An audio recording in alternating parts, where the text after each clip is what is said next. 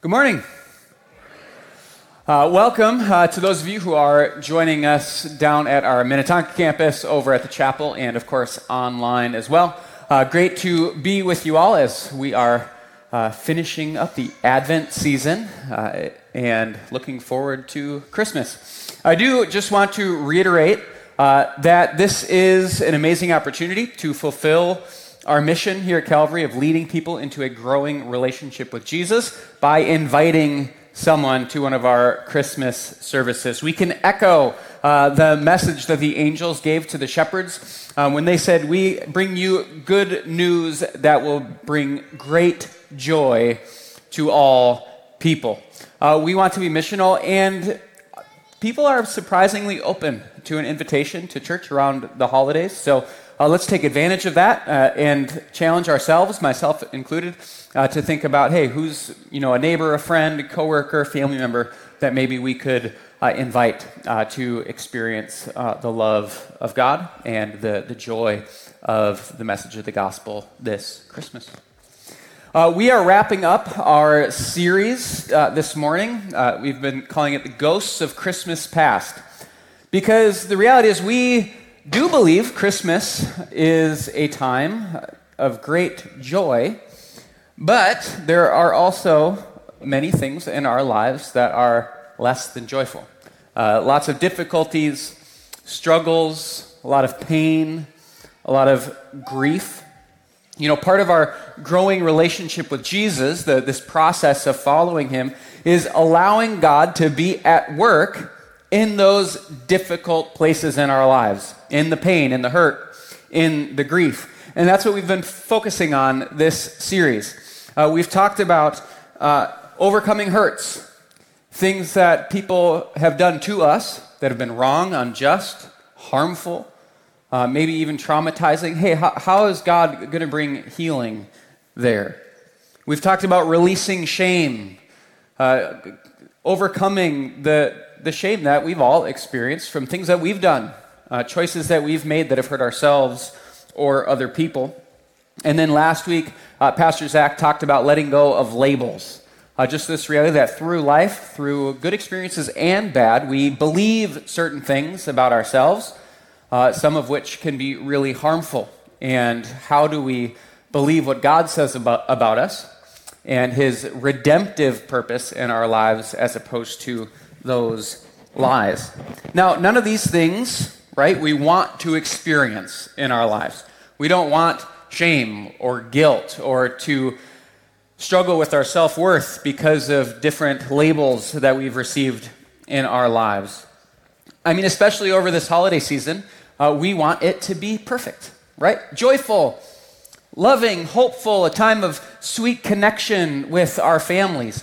You know, I think of that classic Christmas carol, White Christmas, and there's a line, and it's, May your days be shameful and sad. No, merry and bright. That's what we want. We want it to be perfect. We want Christmas to be lovely and charming. But sometimes it isn't. See, here's the problem. Sometimes we want it to be so perfect, full of only positive emotions that we tend to ignore the real problems and issues that we have going on in our lives. You know, instead of just stuffing our stockings, we end up stuffing our feelings. Am I the only one? You know, maybe for you, that means that you are purposefully ignoring the built up tension in your marriage over the next couple weeks, or tension with someone else in your family because you just want to get through this holiday season. You just want to make it through. Maybe for, for some of you, you're willing to break the bank because you don't want to talk to your kids about the fact that things are financially difficult. Maybe you're grieving the loss of a loved one this Christmas and you don't want to focus on it, you want to ignore it because you're worried that the grief will take away all the joy. Now, what I'd like to suggest this morning is that when we do that, when we ignore our problems, when we stuff our feelings, when we turn a blind eye to the difficult things in life, we're actually missing out on the true meaning of Christmas. Because at Christmas, what we're celebrating is that God doesn't ignore our problems. That God looks on the brokenness of the world and the despair and hurt and pain and grief. And He doesn't turn away, He does something about it. This is what John says in his gospel.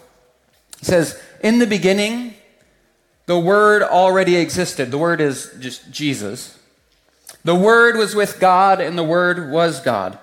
He existed in the beginning with God. God created everything through him, and nothing was created except through him. The Word gave life to everything that was created, and his life brought light to everyone. The light shines in the darkness, and the darkness can never extinguish it. See, Christmas is remembering and celebrating the fact that God addressed the brokenness, that He came to be the light in the darkness. And so when you and I, when we ignore our problems, when we don't want to deal with the, the difficulty and pain and suffering, that we're actually rejecting the true meaning of Christmas. Here's my question Why do we do that? Why, why do we ignore it? Why do we just want to pretend that everything is merry and bright and joyful?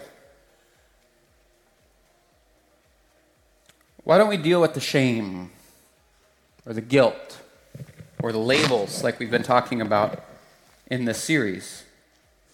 Now, I think in large part, it's just because we're afraid. We're afraid.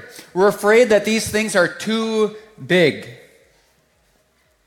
that they'll destroy us, that they'll harm our relationships. We're afraid to face the darkness because we actually think it will extinguish the light.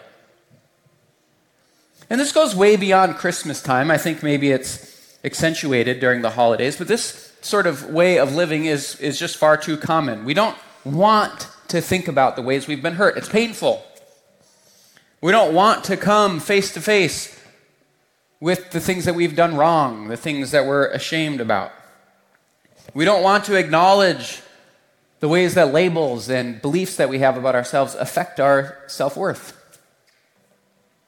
Fear prevents us from dealing with the ghosts of Christmas past. Fear convinces us that those problems are too big, that our secrets are too big or too destructive. And so this morning, what I want to talk about is how do we overcome that fear? How can we be set free from that fear so we can actually do what God does and did in sending Jesus, where he addressed that pain and that hurt? Because despite our fear, the truth is that whatever brokenness we might be facing, that the darkness cannot extinguish the light. That's that promise in John chapter 1. I mean, ask any therapist. Healing cannot come by ignoring our pain. Ask any physical trainer. Growth, strengthening your body doesn't happen unless you focus on areas of weakness. God transforms us when we allow Him to, to, to face our fears with Him.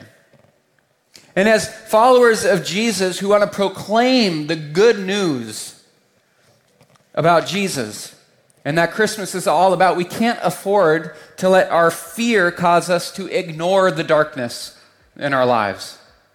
Because it's in the darkness that God's light is shining. And so, the challenge that I want to bring to, to all of us is that even just over the next couple weeks, that we would determine not to ignore the pain and the brokenness and the darkness. That we would take some steps to find freedom from fear. And then we would partner with what God is up to in those areas. And in doing so, I think that we can learn and experience the true meaning of Christmas. God not ignoring, but focusing on the, the pain points in our lives, the suffering, the hurt, where He enters into our darkness and He brings comfort and love and healing in the process. And there's a part of the Christmas story in the Gospel of Luke that I want us to focus on today because I think that in it, it provides a few insights, uh, a few steps uh, that we can take in order to find freedom from fear. So, if you have your Bibles, you can open them, or if you want to take out your phones and open up a, a Bible app. Luke chapter 1, starting in verse 26. In the sixth month of Elizabeth's pregnancy, God sent the angel Gabriel to Nazareth, a village in Galilee, to a virgin named Mary. She was engaged to be married to a man named Joseph, a descendant of King David. Gabriel appeared to her and said, Greetings, favored woman, the Lord is with you. Confused and disturbed, Mary tried to think what the angel could mean. Don't be afraid, Mary, the angel told her, for you have found favor with God. Now, I think what we get from this passage depends entirely upon how we read these three words. The tone of voice that we read them. It could be commanding. Don't be afraid. Just don't. Stop it.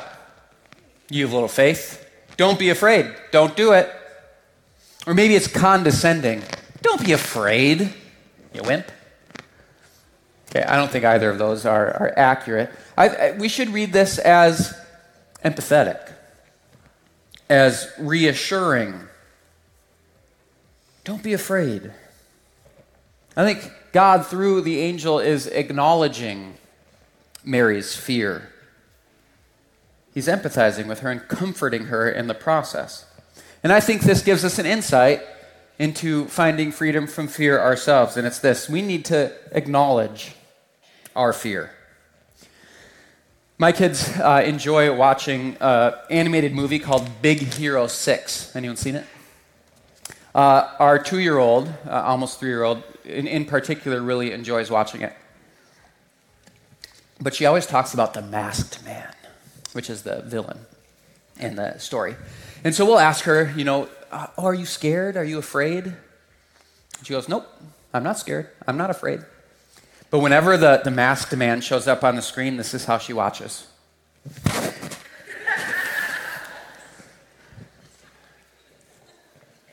this is what's astounding is that even at two years old, somehow our daughter Malia has decided it's better to ignore her feelings of fear. For some reason, she's decided it's negative to admit that she's afraid. But the fear is there, it's obvious. And I think that this rejection of fear and other feelings is very common in Christian communities. Personally, I'm an expert at it. I have a spiritual gift of stuffing my feelings. My wife just said amen for those of you who didn't hear it. Because as Christians, we're supposed to be hopeful, loving, joyful, cheery, like a Hallmark Christmas movie. Right?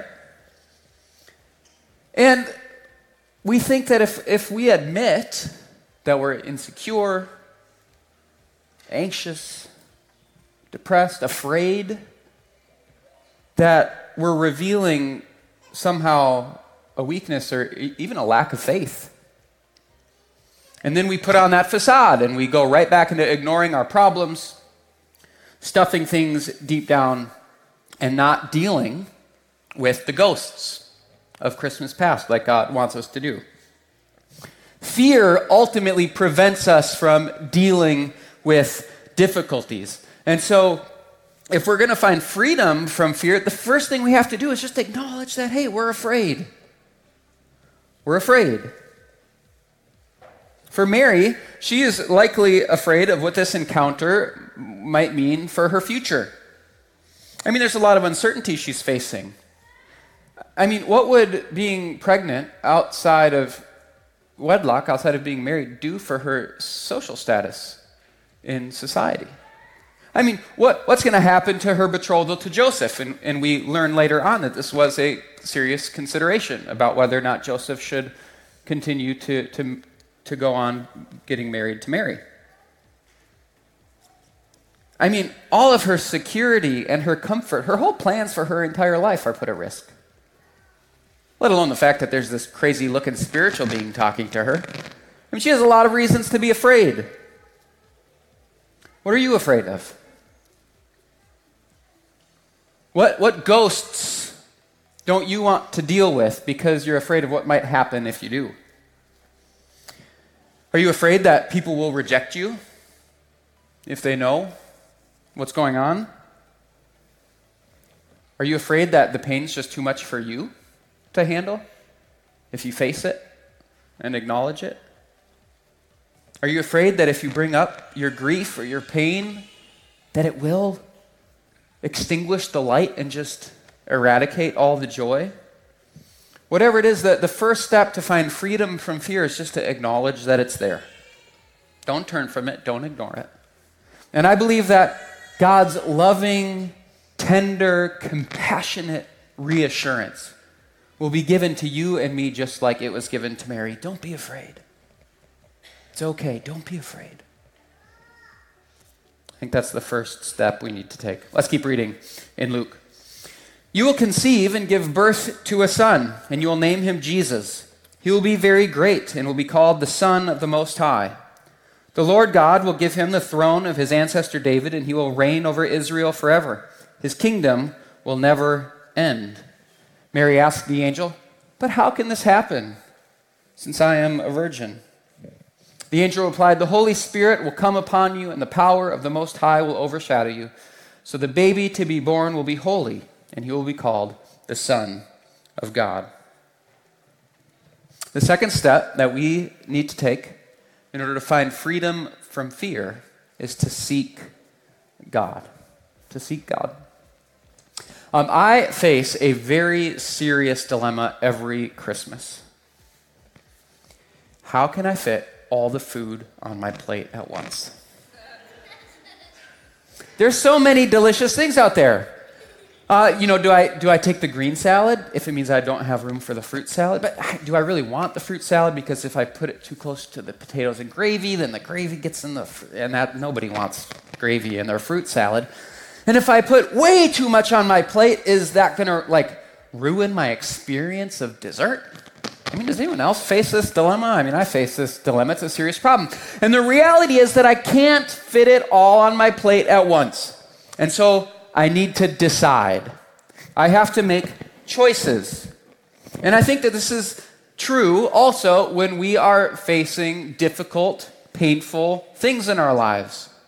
There's plenty of ways we could move forward. There's plenty of good options out there.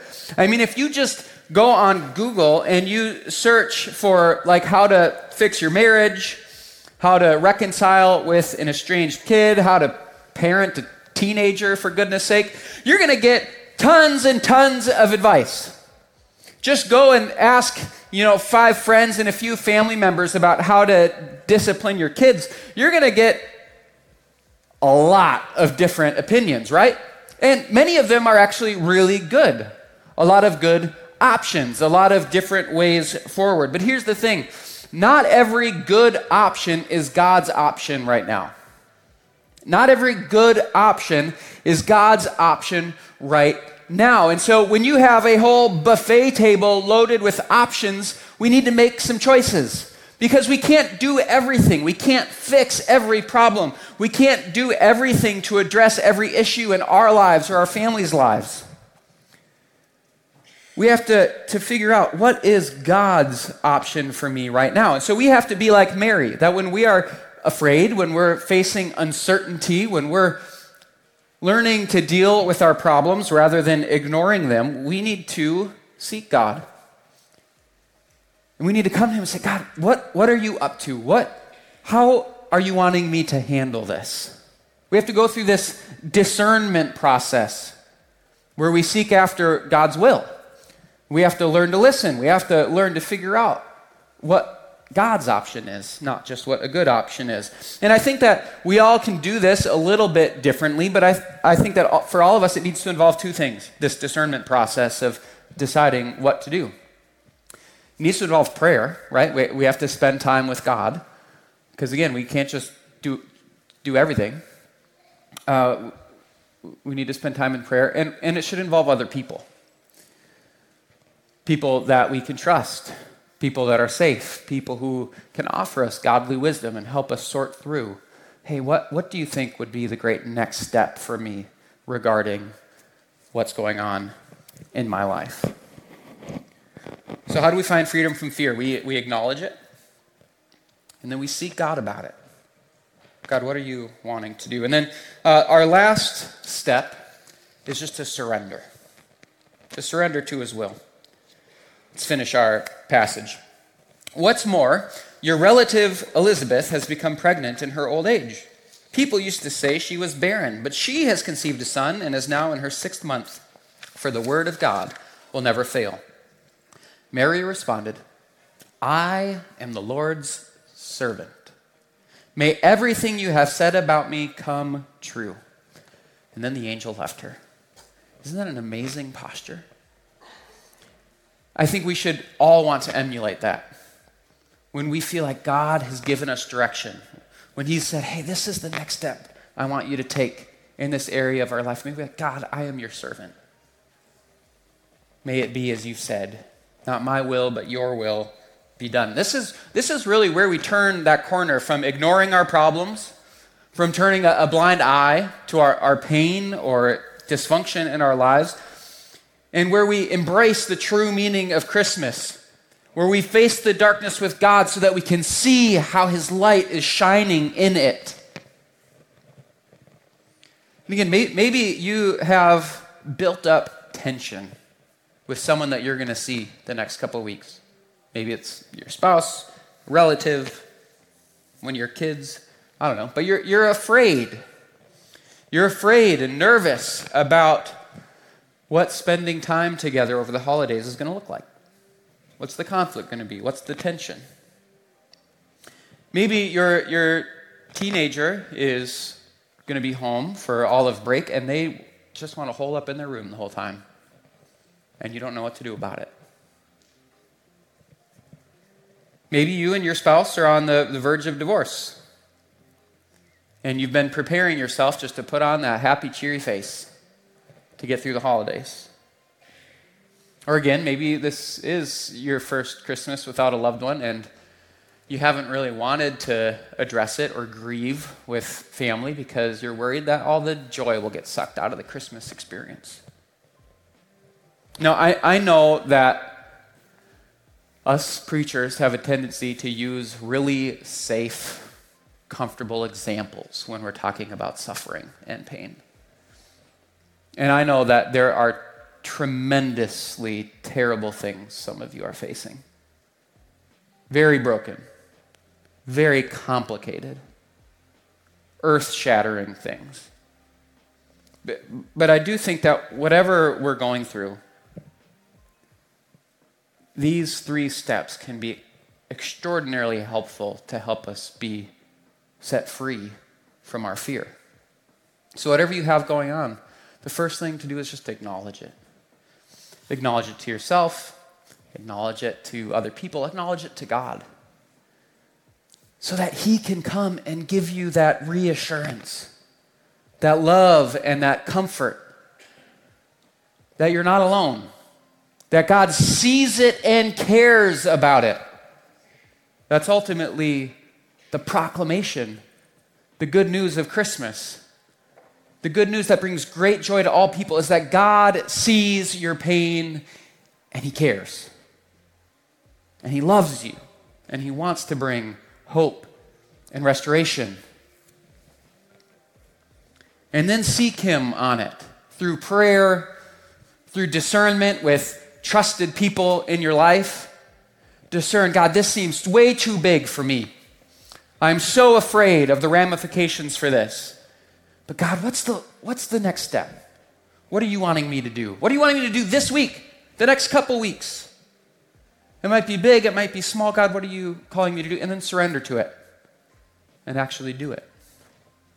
God, your will be done. I'm your servant.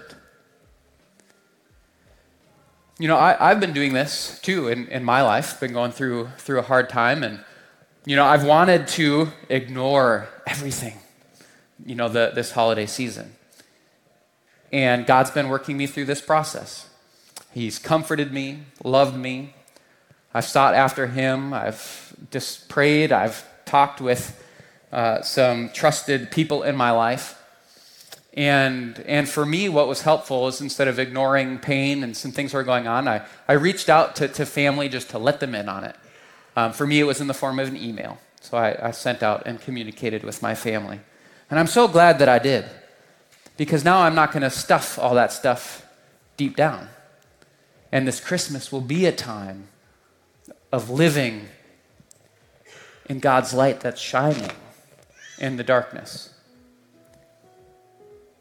You know, John 10:10 10, 10 says Jesus came to bring us life and life abundantly, life to the full.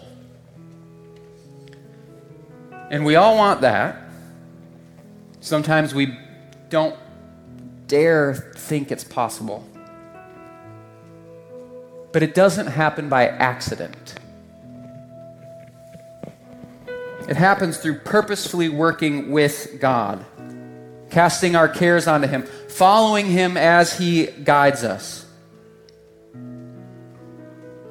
You know, I, I do hope that your Christmas is merry and bright. But I also understand the reality that for many of you, it might be the opposite of that. And so, more than that, I pray that these next two weeks will be meaningful. That you would find and experience the reassurance of God's love and care for you in those difficult, painful, dark places and that you would seek God. And even if it was just a little thing, that you'd say, This is my next step. This is what God's calling me to do in this situation. And that you would surrender to that and do it. So that we could all experience together the true meaning of Christmas. That the light shines in the darkness, and that despite our greatest fears, it cannot be extinguished. Let's pray. Father, you care for us. You love us. Your attention is focused on our pain, our suffering, our grief. God, help us to acknowledge that and bring that to you. Not to ignore it, not to just put on a facade but to allow you to love us where we desperately need it. And we pray for your guidance. We ask that you help us know not just what the good options are, but what the God option is. That you help us know what you're calling us to do. Even the next couple of weeks with a specific situation. What, what can we do to bring about hope and healing, restoration? God, and we do pray that we will truly experience and celebrate that this Christmas is a time where your light shines even in our darkness. And we ask this in Jesus' name. Amen.